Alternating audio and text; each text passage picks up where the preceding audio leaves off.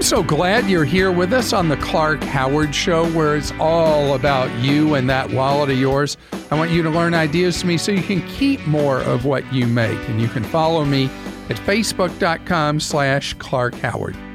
Coming up today, instead of a Clark Rage, we're going to have a sizzling deal for you. It's going to fatten your wallet potentially. And later, the Federal Reserve raising interest rates again that can be both a plus and a minus for your wallet. I want to tell you whether the trend is your friend or not with interest rates rising in the United States.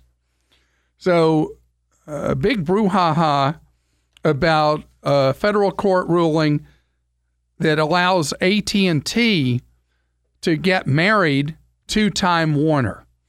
And a day out reading the media coverage of this is fascinating because a lot of the stories written are woe woe is me, woe is you, woe is the United States of America that this merger of AT&T and Time Warner is the end of life as we know it. Well, let me tell you something. That's not true.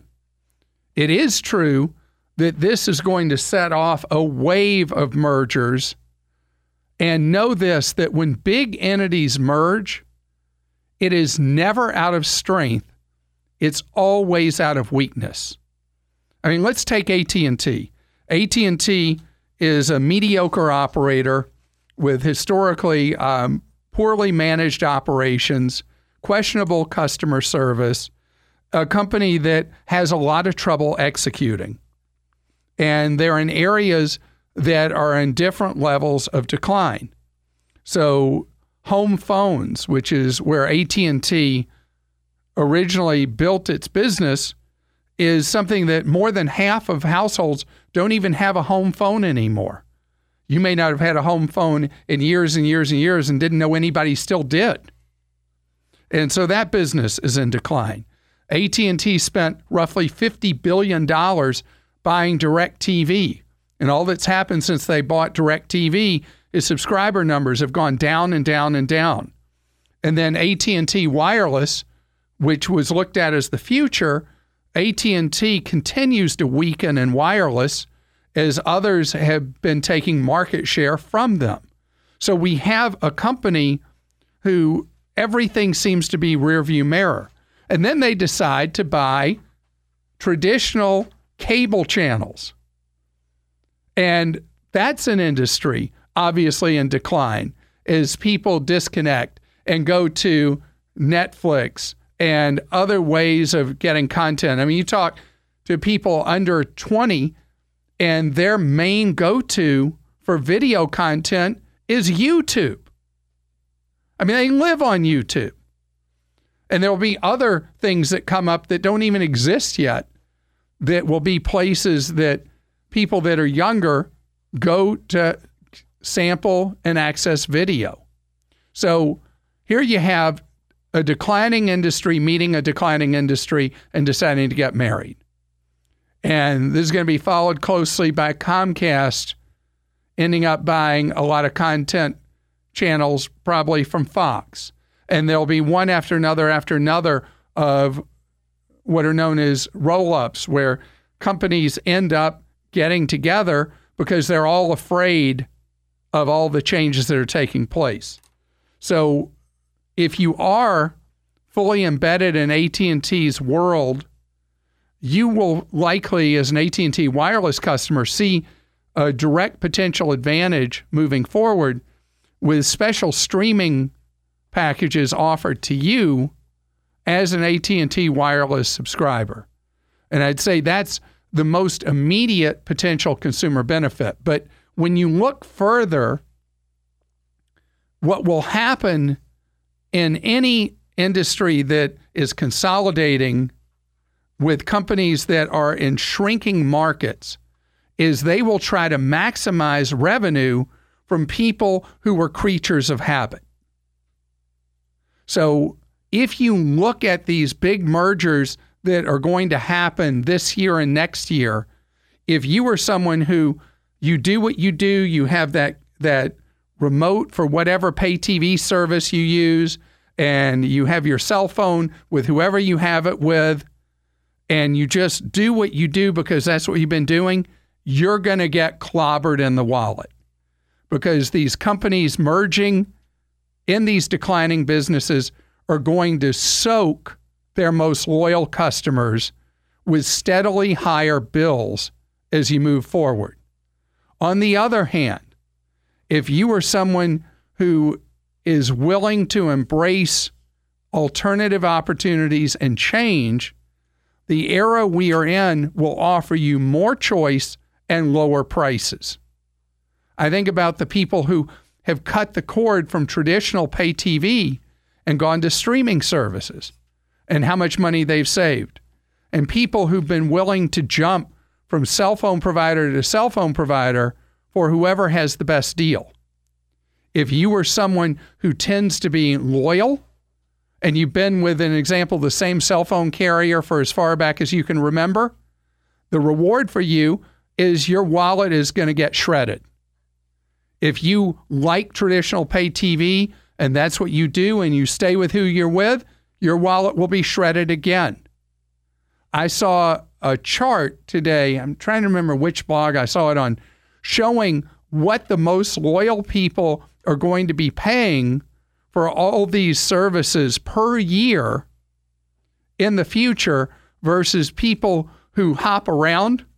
And believe it or not, the most heavy consumers of video content, data, and communications will pay 14 times the cost of people who are willing to jump around, experiment, try different things, try different service providers. So remember this. Remember, be a free agent. Do not be a sitting duck.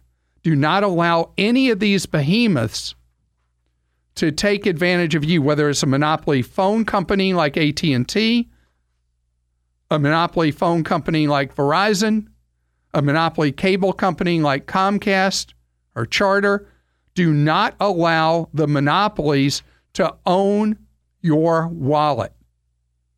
Be someone who's looking for the best deal, looking for new ways of doing things, and all you do is save money and have access to products and services that will be more innovative for your wallet and your time and your eyeballs. Tommy is with us on the Clark Howard Show. Hello, Tommy. Hi, how's it going? Great, thank you, Tommy. What's going um, on? Hi, um, yeah, I'm calling because I'm kind of toying with the idea of um, returning to grad school to get an MFA in order to become a college professor.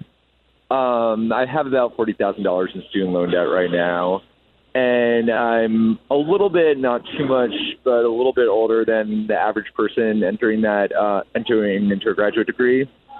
And um, my concern here is that I keep hearing that there's a high rate of colleges and universities that are adjuncting most of their uh, professor, most of their faculty. And so I'm, I, in order to go to grad school, I'm looking into programs that would provide funding and possible TA stipendships. But I do know that it would more than likely require taking out some student loans for cost of living expenses.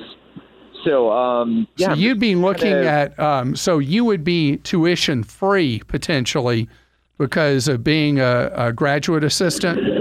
And yeah, that would be my main goal.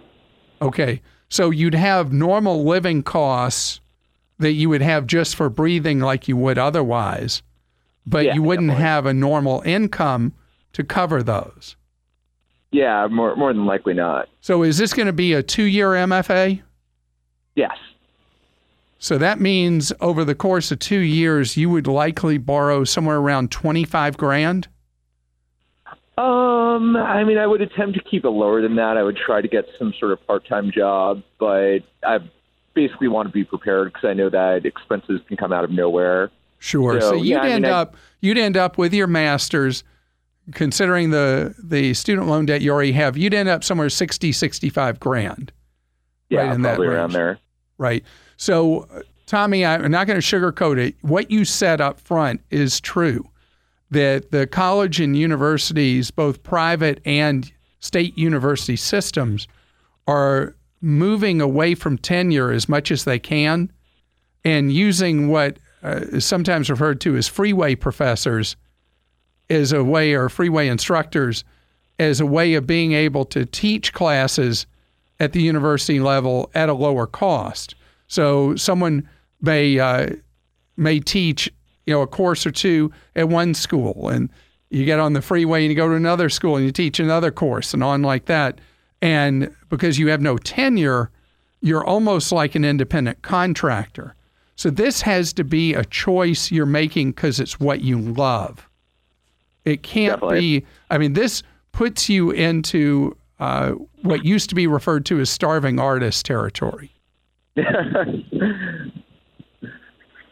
It's true. Um, yeah, I mean, I, I mean, my ultimate goal would be to attempt to gain a tenure position somewhere, but I know that, like I said, I got to be prepared for if that wasn't happen. So I'm just kind of curious, like, sort of what the feasibility of is of doing that and how much how much debt I'm willing to take on as a result.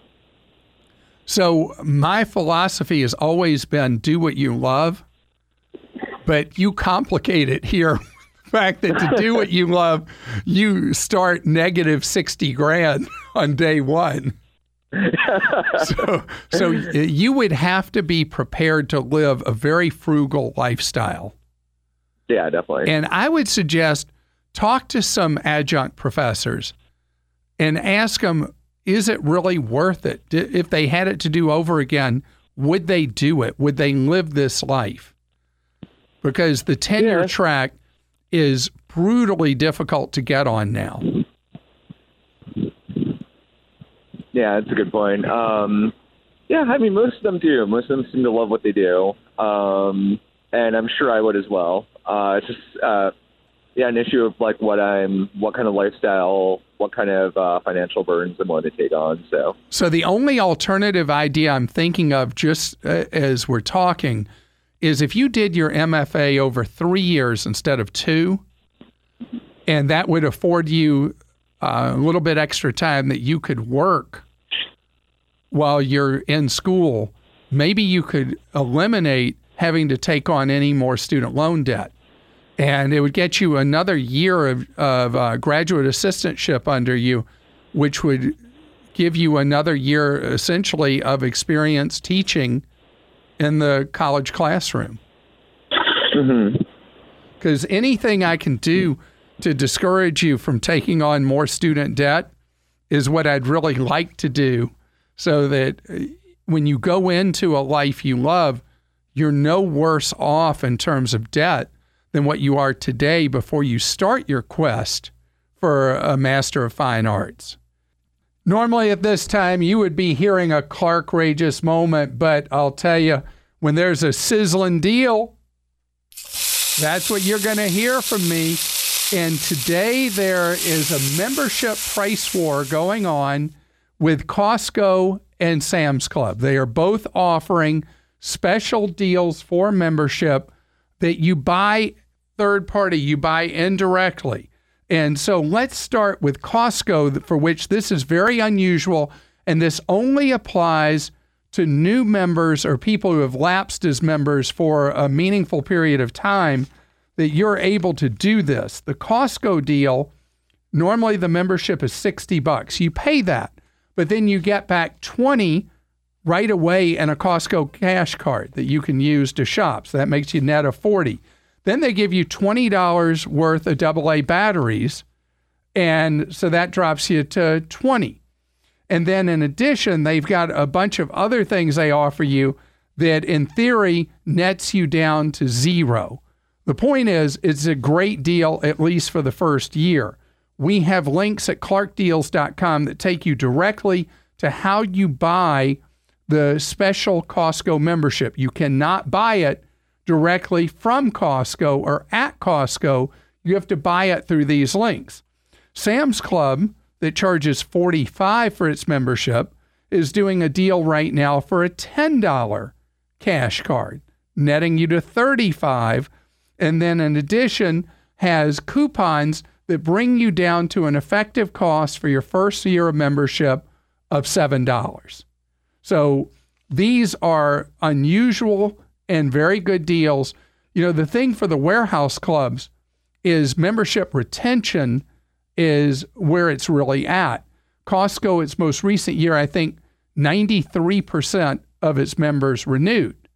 But the thing is, they need to expand their membership network, the overall number of members, knowing that more than nine out of 10 are going to renew.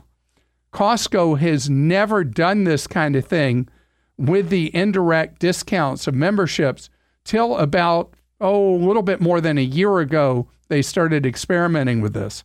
Sam's Club, if you miss this one, don't worry, they'll have another one before too long because it's routine for Sam's Club to offer these kind of deals. And there are so many different offers right now for memberships. I'm doing one with Brandless right now because I have a daughter who loves the stuff from Brandless, where I paid $15 for a year of membership and you order everything free shipping. Brandless, if you're not aware, every item is sold at $3. Whatever it is you're buying, the $3 translates into whatever quantity or size of something you're getting. And their whole shtick is that everything is private label, is brandless, and that you are getting savings because you are buying something free of a brand label, a brand name, which is actually where retail is going in America. I'm so glad you're with us here on the Clark Howard Show, where it's about your empowerment with knowledge so you can save more and spend less. And don't let anyone ever rip you off. And you can follow me at facebook.com slash Clark Howard. Federal Reserve continuing its process of raising interest rates. And this is going to continue because inflation is outside the target now in the United States. And over the last year, people's wages on average went up less than the rate of inflation. So, for the first time in a decade, inflation is a factor. And so uh, we will see likely a continuing gradual process of raising the interest rates controlled by the Federal Reserve. Now, let me tell you what that means as a practical matter for your wallet here's what's going up. Uh, you have a home equity line of credit, it will go up by a quarter point every time the Federal Reserve adjusts. And usually, depending on the contract language of your HELOC, you'll see that normally within a month or 90 days that you'll see that increase. Car loans will continue to go up in interest rate. And credit cards immediately reflect the increases that are adopted by the Federal Reserve because credit card companies years ago switched to variable rates from fixed rates. And so they'll do uh, an index like prime plus 12 points or whatever it is. So every time the Federal Reserve raises the interest rates it controls, the prime rate that in theory is the rate at which banks lend to huge corporations. Huge corporations actually pay less than the prime rate, but anyway, that's the formula used. When the Federal Reserve raises, then the prime rate goes up, then the rate you pay goes up. What will likely stay the same or go down? Mortgage rates. And that's one that's always puzzled people. Why, if the Federal Reserve is raising the interest rates it controls, would mortgage rates stay the same or go down? The reason is is that when the Federal Reserve raises interest rates, it has the effect of slowing the economy. When the economy slows some, it reduces the inflation pressures and then in turn means if I'm somebody who's willing to lend somebody money for 15 years for a mortgage or 30 years for a mortgage, I don't have to worry as much about what interest rate I charge you because inflation would uh, devalue the payments I'd be getting from you.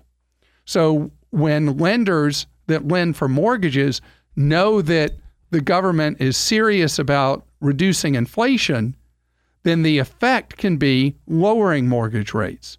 On the other hand, if Wall Street crowd thinks, oh, they're not really serious about doing anything about inflation, then mortgage rates go up, even if other interest rates don't. So they're not linked. Something that is linked savings rates if you go to an online bank. The highest interest rates being paid by online banks now above 2%. And after this latest Federal Reserve change, those rates will gradually move up. On the other hand, if you are wasting your time with money in a savings account at Bank of America, Chase, Citibank, or Wells Fargo, you are throwing money down a rat hole because they know that there are people who will not move their money to a place where they can get a better return.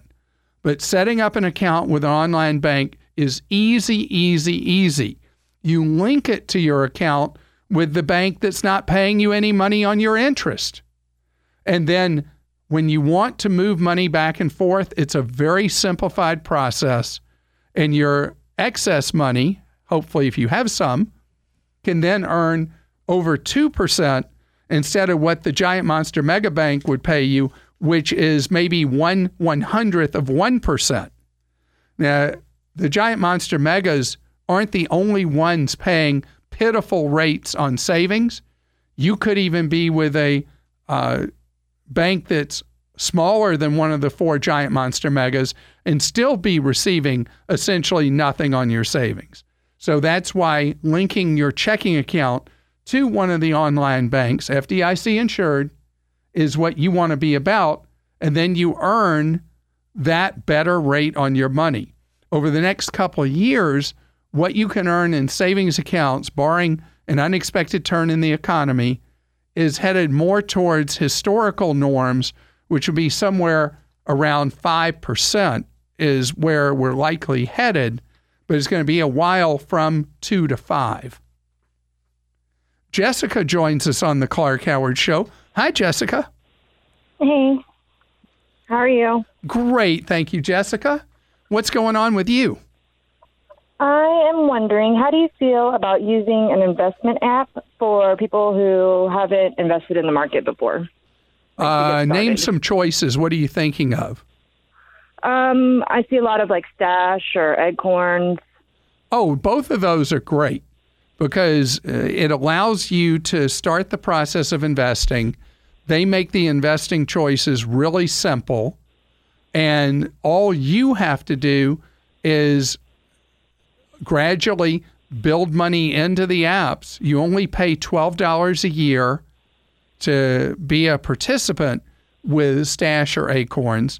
And mm-hmm. I think they're both a wonderful outlet for you to build the habit of investing. And okay. part of the whole um, architecture of both of these is to get you to live on less than what you make.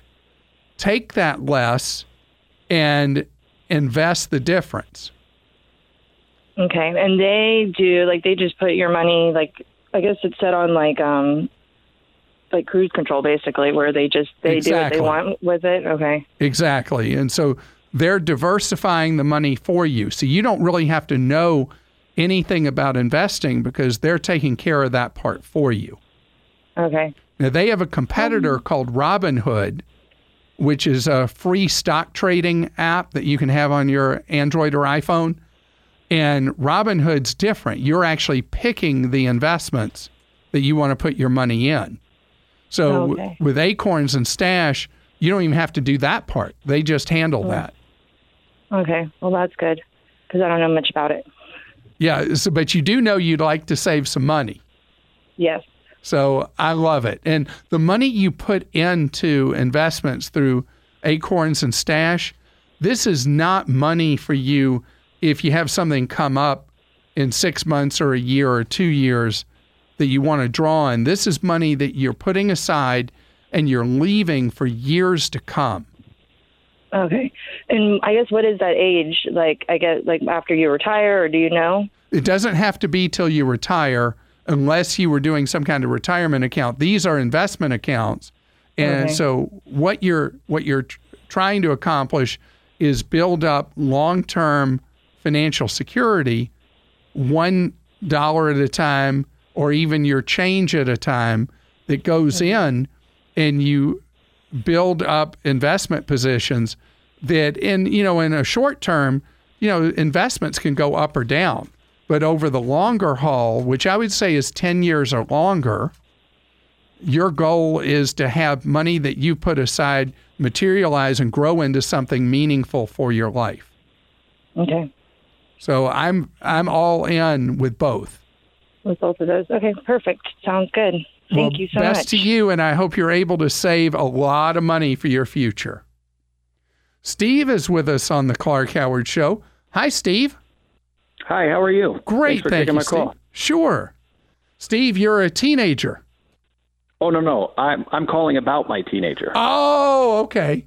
Because I thought, Yeah. wow, you have such a grown-up voice for being a teenager. I wish I was. Do you? do you wish you could go back to being a teenager? I actually wish I can go back to my 20s. I'm 46. I wish I could go back to my 20s.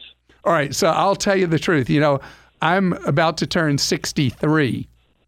Oh wow. And, the only thing that I wish was that when I woke up in the morning, things didn't hurt. Yeah, yes. I Other than that, I'd say the day I'm living is the best day of my life, and tomorrow will be a better day of my life than today because you know I just love life. that's a great outlook. So, uh, but I'm jealous that you've got all these years ahead of me here, or behind me, or whatever. You got all that additional time before you.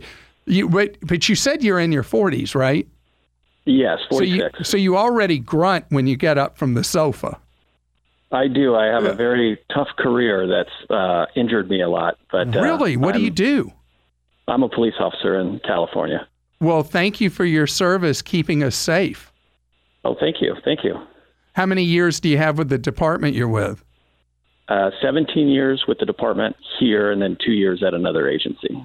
And do those uh, stack on each other for pension, or did you start over when you started with the second police department?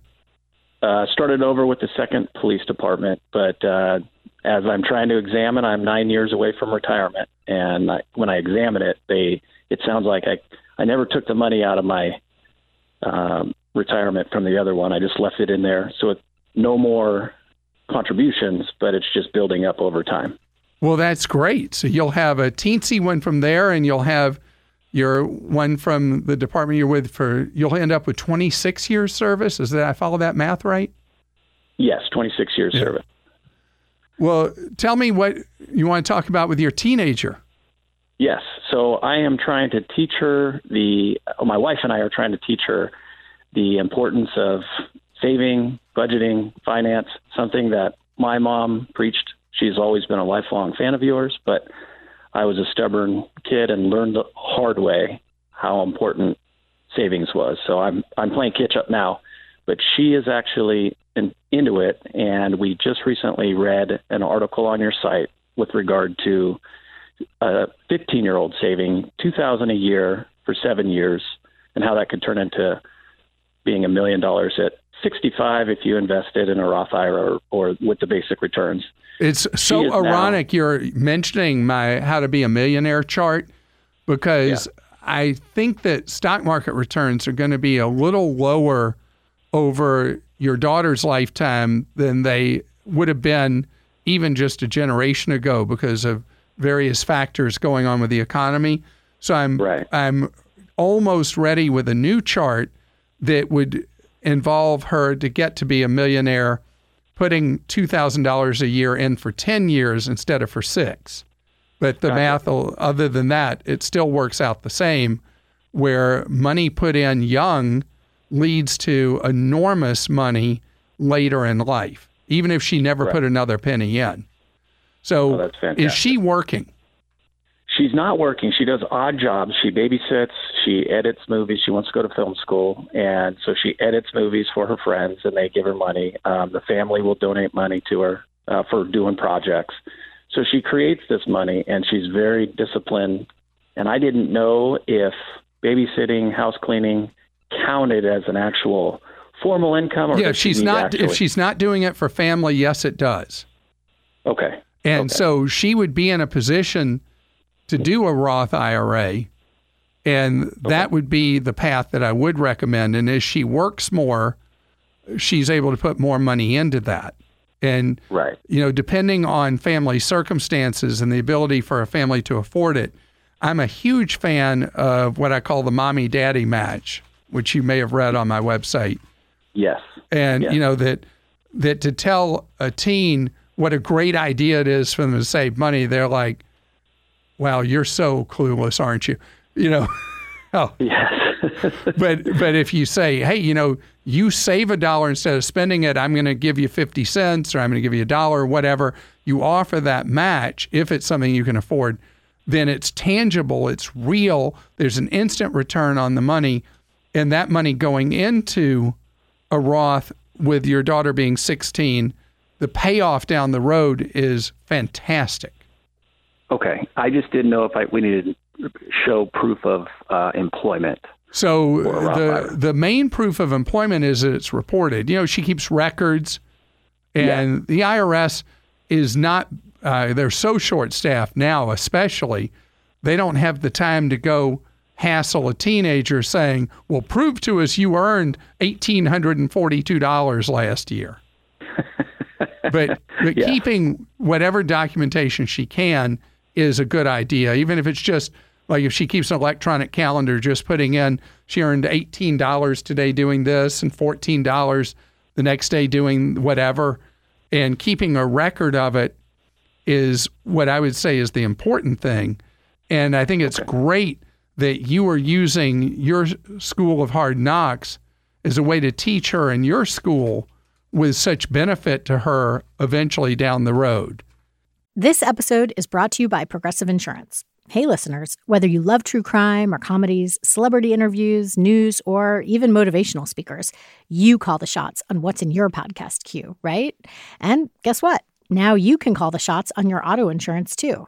Enter the Name Your Price tool from Progressive. The Name Your Price tool puts you in charge of your auto insurance by working just the way it sounds. You tell Progressive how much you want to pay for car insurance. Then they'll show you a variety of coverages that fit within your budget, giving you options. Now, that's something you'll want to press play on. It's easy to start a quote, and you'll be able to choose the best option for you fast.